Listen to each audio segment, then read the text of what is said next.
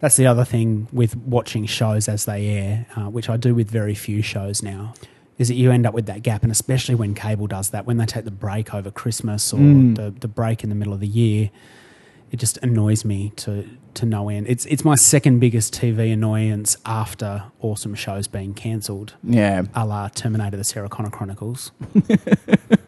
It's uh, it really bums me out these days when I've got to watch television one episode a week.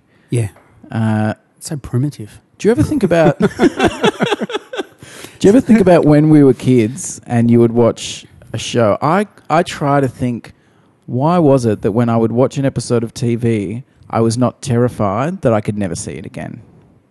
Do you ever think about that? Like we would watch an episode of The Simpsons, for Yeah. example, and uh, back in the day before I even had a VCR, Yeah. I would be like, why did it never? Why was I not terrified that I could never watch these things again? I, I, I Is it can't becau- get that. Is it because it wasn't it wasn't a possibility Yeah, to watch them again, and so then you didn't miss it because you didn't have it? yeah. Life is think? so different. I cannot get back into that headspace of what was it like to just watch it and go, well, that was a thing. Yeah. Fuck it, never happen again. Did you watch The Simpsons when it was on when we were kids? And uh, it was on for one random season, which ended with Who Shot Mr. Burns number one. And then they didn't play the second yeah, season. never Yeah. came back. I actually wasn't allowed to watch The Simpsons Really? uh, that much as a kid. My mum was no, Too- no, you can't watch that. It's trash, and so I didn't. I used to sneak out and, and sort of watch it. I'd go to some if I went to that someone else's house. Go, can we watch The Simpsons? Can we watch The Go to a Simpsons? speakeasy. I was never allowed to watch uh, Monkey Magic when I was a kid. Because it was violent. I think so. Yeah. I have to imagine that was what it is. It kind of been the Buddha's teachings. um, which, of course, because I wasn't allowed to watch it, immediately became the most exciting, evocative show on television at the time. Must see. Yeah. Uh, and I've since gone back and bought it all on DVD and binged it all just to prove that I'm a You own all now. Monkey Magic on Yeah. DVD. Oh, okay. It's so good. I did toy with the It's idea. everything you remember and weirder. when I did toy with the idea when I was cutting together um, our first episode of using the intro to Monkey, but editing some audio in and having that as our intro. But it, I had to listen to. it. I watched it on YouTube and I went, "Oh no, it's, it's too long. Yeah. Um, people will fall asleep before the intro gets through." Even though I would personally think it was hilarious. One of my favorite hobbies is immediately thinking of things that would be really cool and then immediately giving up because of the work involved. I spend a lot of time telling people, wouldn't it be cool if we did this thing? And they go, yeah, it would. And I'm like, okay, I'm done now. The project's completed because I'm, the idea exists. I'm one. Of, I'm one of those people that's going to put everything on a T-shirt every time someone Yep. says something. I'm like, "We- we should we should totally put that on a T-shirt. And someone Yeah. will say something funny. Oh, that would, I'm going to get a T-shirt with that. I'm like, I don't own any. T- I don't own any T-shirts with slogans on them other than what you can buy at Yeah. Kmart. Actually, bought an awesome T-shirt on the weekend, Mm. which has got a bomb from Super Mario on it, and in sort of these neon colors, and it says, "I'm the bomb." I don't know why I find that so entertaining. it's awesome. I have a similar thing, but when people say really inappropriate, weird stuff, I always say that would be a great name for your autobiography, which I enjoy. Yeah. Yeah. Uh, You've d- you've just done that thing where you've realised that we're recording this and oh, that you it's so weird, need right? to say something that segues into the conversation. yeah.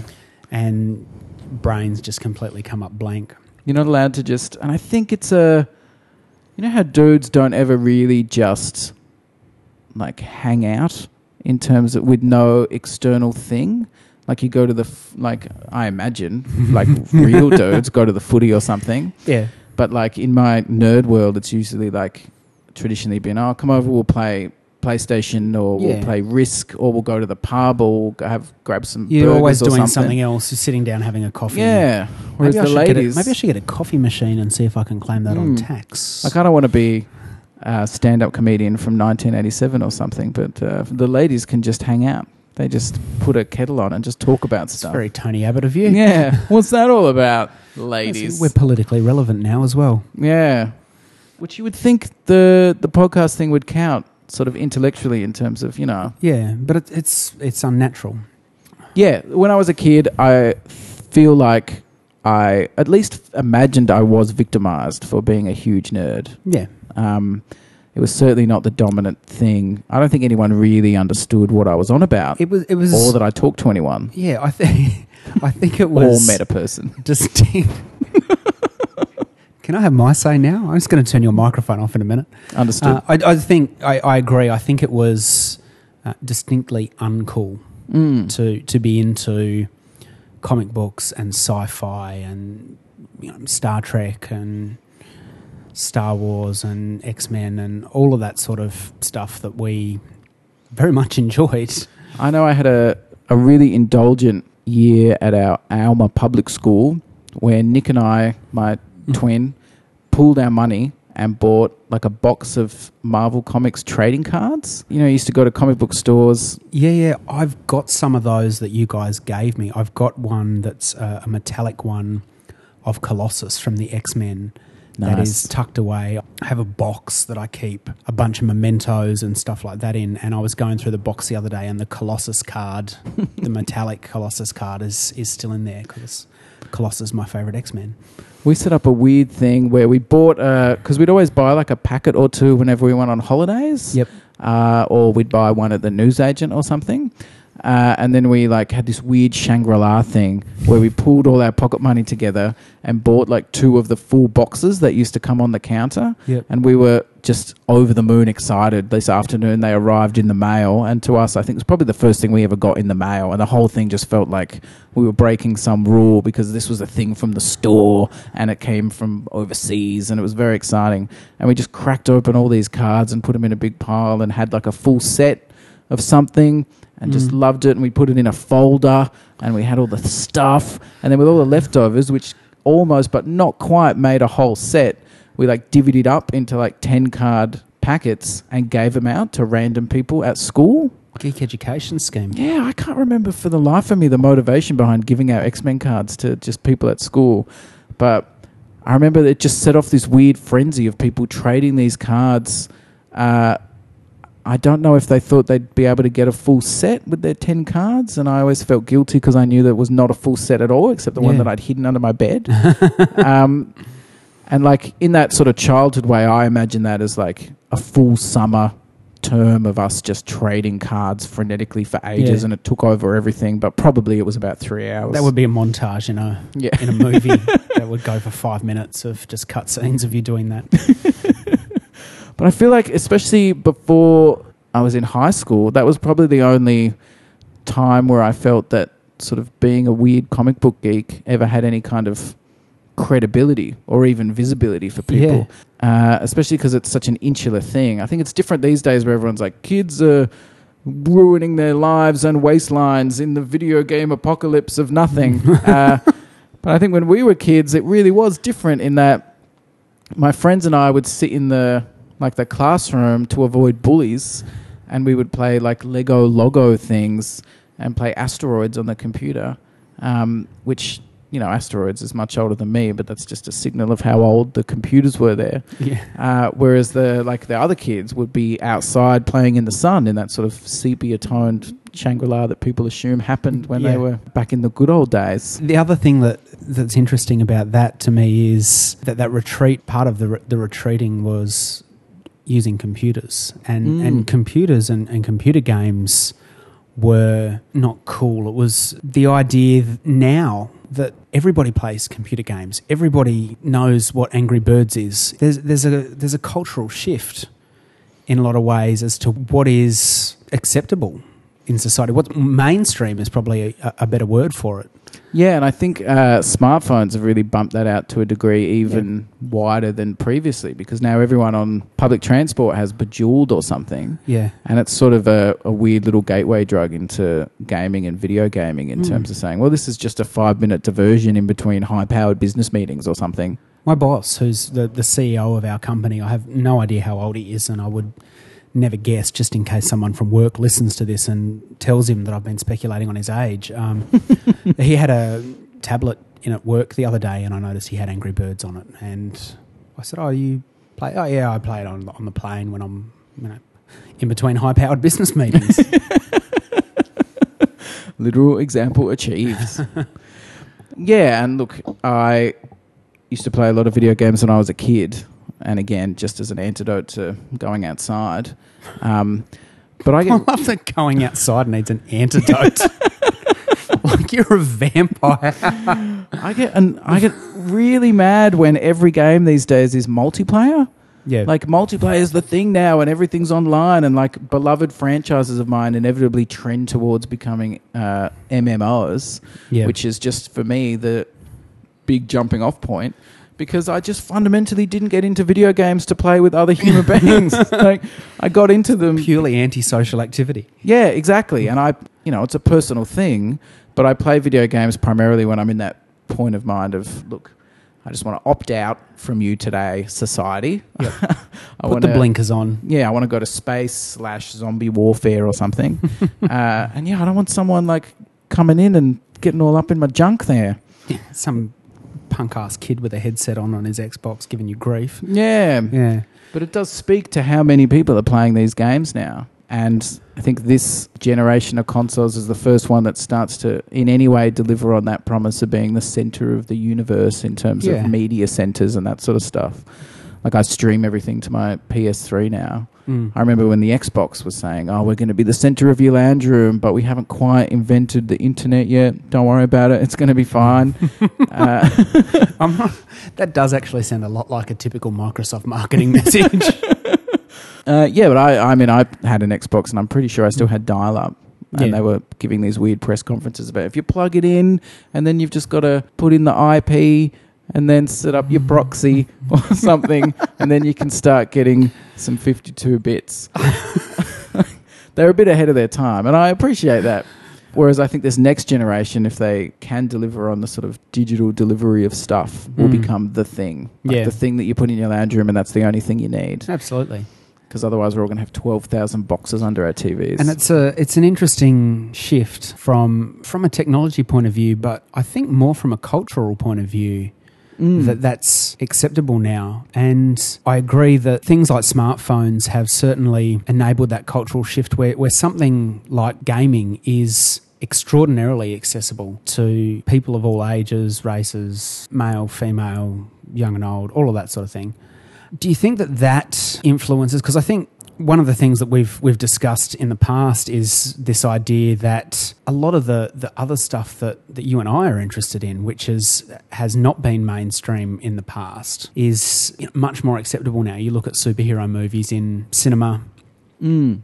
uh, and I think you you mentioned on the last episode that if you'd gone back to your 16 year old self and said they're going to make an Avengers movie and you know it's going to be one of the biggest movies. He would have called bullshit. not just of the year but of all time. It would have blown your own mind and and, and called bullshit on it. That's i sort of try to look at this from an outside perspective and it's it's hard because i'm in the middle of that what was once i think a counterculture which is now very much an acceptable part of of mm. mainstream culture.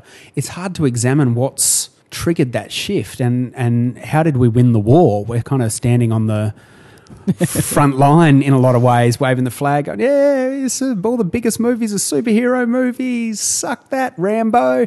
Um, but it's hard to to detach yourself from that and understand what's what's caused that. What do you have any thoughts on? Where's that come from? How do we get to the point where Avengers and The Dark Knight Rises are you know, two of the biggest films to hit hit a cinema in?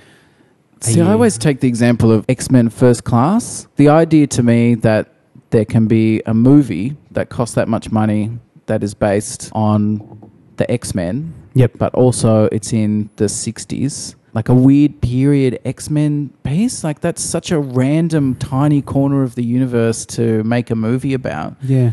Like that's very uh, exciting to me, given that we sort of grew up in a time where you're like, well, everything this is too weird. We can't. This won't appeal to en- enough people. I think that possibly influences it. That fragmentation of media, sort of in some ways allowed you to dig out and find the bit that you wanted, but it also allowed people to deliver it to you, thus demonstrating that there's a purpose for its existence. That's a terrible sentence, but like back in the day, so when we were kids, for example, I'm really conscious that we're sounding like a pair of very old men. Yeah, we uh, we sure should are. point out that we are actually only in our very, Yeah. very, very early 30s and not. Welcome to level 75, the complaining podcast about high waisted pants. So you used to have analog television, Yep. say, uh, I know where we grew up, what, Two channels. two channels? I- unless you were lucky enough to be able to get SBS. Yep, ABC. You had to get a Hunter aerial for that. one commercial channel. So, I mean, that that model of media distribution means that you are just putting out what will appeal to the most people. Yeah. And that's all that exists. Mm. And there's also not a really great way to measure if people like it. I Yeah. mean, you would like. There's probably a lot of shows that I watched on those on that TV just because it was the only bloody thing on. Like, and it's not like today where I watch. Like I've said before, I watch MasterChef Mm. uh, because I like to see people crack under pressure, and You horrible man.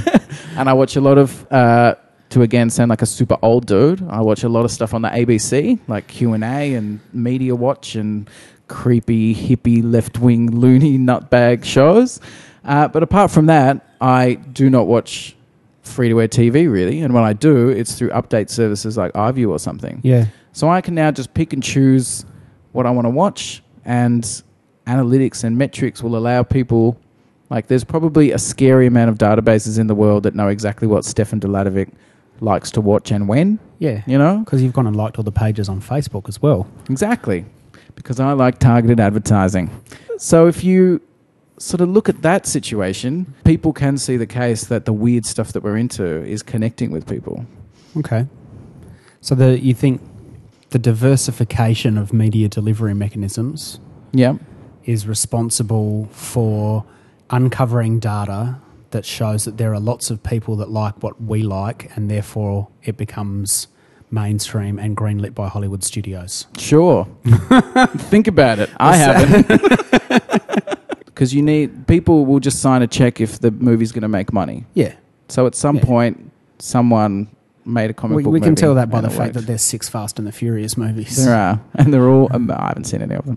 Like the comic books and the characters within them are just wonderful, and they're sort of our society's fairy tales almost. Like superheroes are the sort of power fantasies and the stories that certainly I read when I was a kid that taught me. Like I think that the X Men taught me more about my political compass than Mm. any political party did when I was a kid. Like I look at, you know, there's an election going on in Australia at the moment and there's people saying, "Hey kids, you should vote for me." And I don't I don't see anyone who has the tools to communicate with children. But I, for example, you know, didn't meet a gay person for a certain amount of time. But when I was a kid, the X Men was teaching me that just because people are born different to you doesn't mean that they should be treated any differently. Yeah. And you try to explain that, like at a dinner party, for example, and people look at you like you're a complete loser and that you have no idea what you're talking about. But it's true. Like these stories teach us really important stuff. And I like to think that they can't help but connect with an audience. Yeah, they're like a longer running serial version of you know, you look at things like Aesop's fables and you know, the moral from most like you said, fairy tales and and even things like Greek mythology where there's there's some sort of core moral that you're supposed to take away. Mm. Uh, I think that comic books certainly do that, and you, you look at the the X Men as a, as a really good example of it's about prejudice and prejudice of people that are perceived as different or as a threat or whatever the case may be. And they're a, I think they're a powerful mechanism, especially for kids, to be able to consume that sort of message and, and idea in, in an accessible way. And I think some of the a- lot of the beauty about the Marvel comics is that they are appealing to kids because the X Men are, are teenagers and their their powers sort of come out usually when they hit puberty at those awkward moments, and it's it's something relatable for, for teen kids to you know they're going through all sorts of weird stuff and. And, and that's relatable, and the same with Spider-Man. In that Peter Parker's this this average nerdy kid who then suddenly is catapulted into this spectacular, amazing life, and he's still trying to deal with the stuff that's going on with him, him being a teenager. So I, I think that that's really appealing for kids, certainly, and I can see how that influences people into their adult lives and, and teaches them important lessons about how to interact with people and that sort of thing. Why now? Does this come back to the, the diversity of the, the media that's delivering it and showing everybody that, hey, this is actually has value beyond the printed page that, that some kid's buying with his Look, I think money? in, uh, in the retrospect that only comes with 10 minutes of time having passed, I can probably say that my whole point about diversifying media is just utter bullshit. and in terms of why comics are only sort of becoming a big deal now, I think it probably comes down to something a bit more simple, which is just technology Yep. and money. Um, Yeah. Like we've had sort of aborted attempts at Fantastic Four and Captain America and that sort of thing in the past. Oh, that Fantastic Four movie from the, the early 90s or the Yeah. mid- Oh, which is just not really a dreadful. thing. Go and rent that. Yeah, I just think it's we're at a point where we can start representing this stuff on screen. in a way that brings it to life. Yeah. In, in a way that does it justice to the source. Yeah, you couldn't have Material. had uh, a Spider-Man film like the ones that we have now, which show him actually using his abilities like he would on the comic book page without the Yeah. technology that we have now. Yep.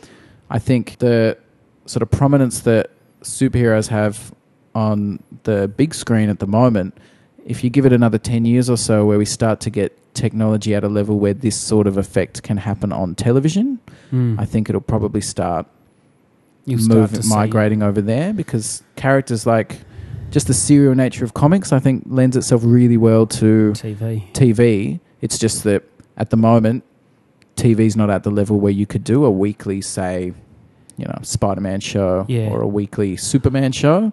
I think there. That's certainly an idea that people are clued into because you look at the fact that Agents of Shield is starting soon, and Mm. that's got to be prepping for something bigger in the Marvel universe. The other two points I wanted to make because I just want to hog the microphone for a moment. Uh, one is I think that's why part of the reason I like cartoons so much Yeah. is because I can watch comic book cartoons and you can do all the stuff that would be very expensive to do as live action really easily in a cartoon. It's you don't have to spend a fortune on special effects, so the cartoons can stay truer to the the parts of the comics that I really enjoy. The other thing I was going to say was I think I, I think Game of Thrones is potentially uh, pushing the boundaries as to what you can do with a TV show because I, my understanding is that's quite expensive to make because it's of a fairly epic and grand Yeah, it's all over the Scale. world with crazy stuff going on. Yeah, and up until now, I think y y we didn't see a lot of Star Trek was good, but the effects were Yeah. not quite there. Jag used to cost a fortune to make because I used to pay all this money to the U.S. military to be able to film shots of Oh, really? battleships and stuff. And I think when that came out, that was one of the most expensive TV. The pilot episode of that was one of the most expensive TV shows ever made because the whole thing was set on some U.S. Oh, air aircraft carrier. Jag Uh, pilot. Sorry. That's all right. Uh, I'll be watching that with with curiosity to see if we do get to a point. I know George Lucas has talked about doing a Star Wars TV series for a while, which I Well, really- they've been on the record with the the live action one. That it sort of came up really quickly in terms of them saying we really want to do this, Mm. and then they eventually came out and said we've written the whole show and it's going to be the best, and we'll get back to you in a decade when we can afford to do it. And that was pretty I much didn't know that. The point. They said, look, we've written. I don't know the first season, first half of season, or something. We've Yep. got it all plotted out, but the technology We doesn't exist to do it. it. So We'd once have- we can, We'd have to do it, and then George would have to redo it another ten times Yeah. over the next thirty-five years. And there's always been sci-fi on TV, but you can see it's like Star Trek is something where the medium informs the story in terms of saying we've just got to build one set really, and Yeah. then have one planet that we can paint a different color, and they fly from place to place in the same room is Yeah. really helpful for like a TV budget. Whereas comics, because they were born on the page, no one was thinking how are we going to have to pay Reduce for the limitations. Yeah. Yep. um, how are we going to get this guy made of ice to ride an ice sled or something. If- and you can see that with Agents of Shield, and that it's clearly sort of a it's set in the Avengers universe. Like you, you know, ideally they would go, "Wow, that's an amazing movie." So let's just have Hulk or Iron Man, the TV show or something. yeah. But Agents of Shield, to my mind, is clearly them going, "This is awesome," and it's it's related to Avengers, but we've done it in such a way that we can afford it because the characters aren't going to be superheroes. Do you get worried that it's going to end up a little bit like that Birds of Prey TV show where It's sort of set in the universe, and then there's the mild sort of flashback to Batman, and Alfred's in it because he can afford to do him because he doesn't need any special effects because he's. I never saw that. Did they really old have. Alfred but not Batman? I think so. That's I, very upsetting. I may have had that part of my mind erased after I watched it. I'm I'm conscious of the fact that I've I've made this sound a little bit like I'm interviewing you for your thoughts on this, but. Um, Further to my soon-to-be published thesis. and you've you've I think you've given me some some interesting things to think about. Special guest Stefan Deladovic, uh, but I actually just thought it was because the stuff that we liked was really cool, and yeah. that's why it's entered the the mainstream of the public consciousness. It's just everybody else has finally caught up to us and realised, yeah, actually, no, that's Yeah. I dig that. And I dig a dude that's giant and green in ripped purple pants who's not Lou Ferrigno. I suppose I do try to intellectualize it from a certain perspective and try to figure out why it's happened because I'm familiar that I'm sort of biased and I'm trying to sort of overcome that. But I really cannot identify a point of view that doesn't think that comics are awesome and that they're the best. so I think you're right. The answer is probably just that most people are a bit dumber. Well, I'm glad we've cleared that up. Yeah. Um, that's obviously the reason that we've won the cultural battle, I think, to, to take the geekiness mainstream. Yeah. I don't see any AFL movies this summer. Society. Audience ruined. Don't tell, uh, don't tell old mate Phil Phil Cleary that, because uh, if he gets elected, yeah. you know there'll be AFL movies on the TV. the NBN will de- be devoted entirely to delivering live AFL That's content to everybody. just be real time Essendon Club press releases saying they didn't do anything. Topical, I like that. Zing. News nerd. You walk past a uh, one of the things on the footpath that they stuffed the front page of the newspaper in, didn't you? And saw That's right. Essendon drug Essendon. scandal go. What's happening over there? I've been enjoying. I think one of my favorite things about Facebook lately, especially, I've noticed it uh, really prominently during the Ashes Yeah, because I've never watched the Ashes due to getting heat stroke playing like junior cricket when I was a kid and just cricket. deciding to opt out forever. yep. Um, Can't even put it on on the TV just in case it gets too hot. But the advantage of having a Facebook profile is I can now, for the first time, actually carry on a conversation about the cricket. Because just by being on Facebook, you sort of get the highlights of what's going on. Yeah, Like I was able to go to work today and go like, "Oh, mate, uh, yeah, the Brits didn't even cheat this time, and we still folded in the batting." like, and people nodded and were like, "Yeah, I agree." Do you run like Storify or something over your Facebook feed so you can put together a cheat sheet to take to work? just on the back of my hand. Like, I, I really enjoyed the cricket, and we lost. What, do you end up in a situation where people try to probe a little bit deeper into your knowledge? Yeah, I just got to get out of there. just run away. Yeah. People at work think that I just have a really chronic problem with leaving the iron on. yeah, what about them uh, the bombers, eh? They uh, need a bit of hot water. And they're like, yeah, what do you think about uh, Hird? I'm like, I don't know who that is. That's in my head, like, ah, I don't know who that is. So I'm just like, yeah, I got to go. I've got a uh, important uh, spreadsheet um, project to accomplish. I got to reinvent. Uh, Forgot to turn autosave on on Microsoft Word. I just got to reinvent some paradigms outside the box over here um, with this electronic whiteboard. Can I ask quickly? yeah. Uh, I think we need to get back on track onto something. I just need to say, like, have you ever used an electronic whiteboard I have. successfully? I have. Uh, define successfully. Like, used it in any way that's not like a standard whiteboard? And yes, Yeah, I you're have. clearly in the technology industry.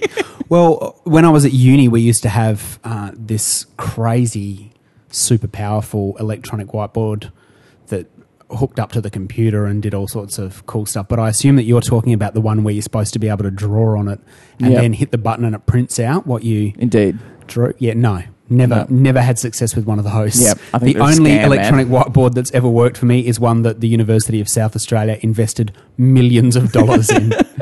the standard one, epic fail every single time. All right. I feel on solid I've ground. got a real aversion to paper anyway, so that doesn't bother me. I actually hate hate seeing people with printouts. You email them something, I'll just print that out.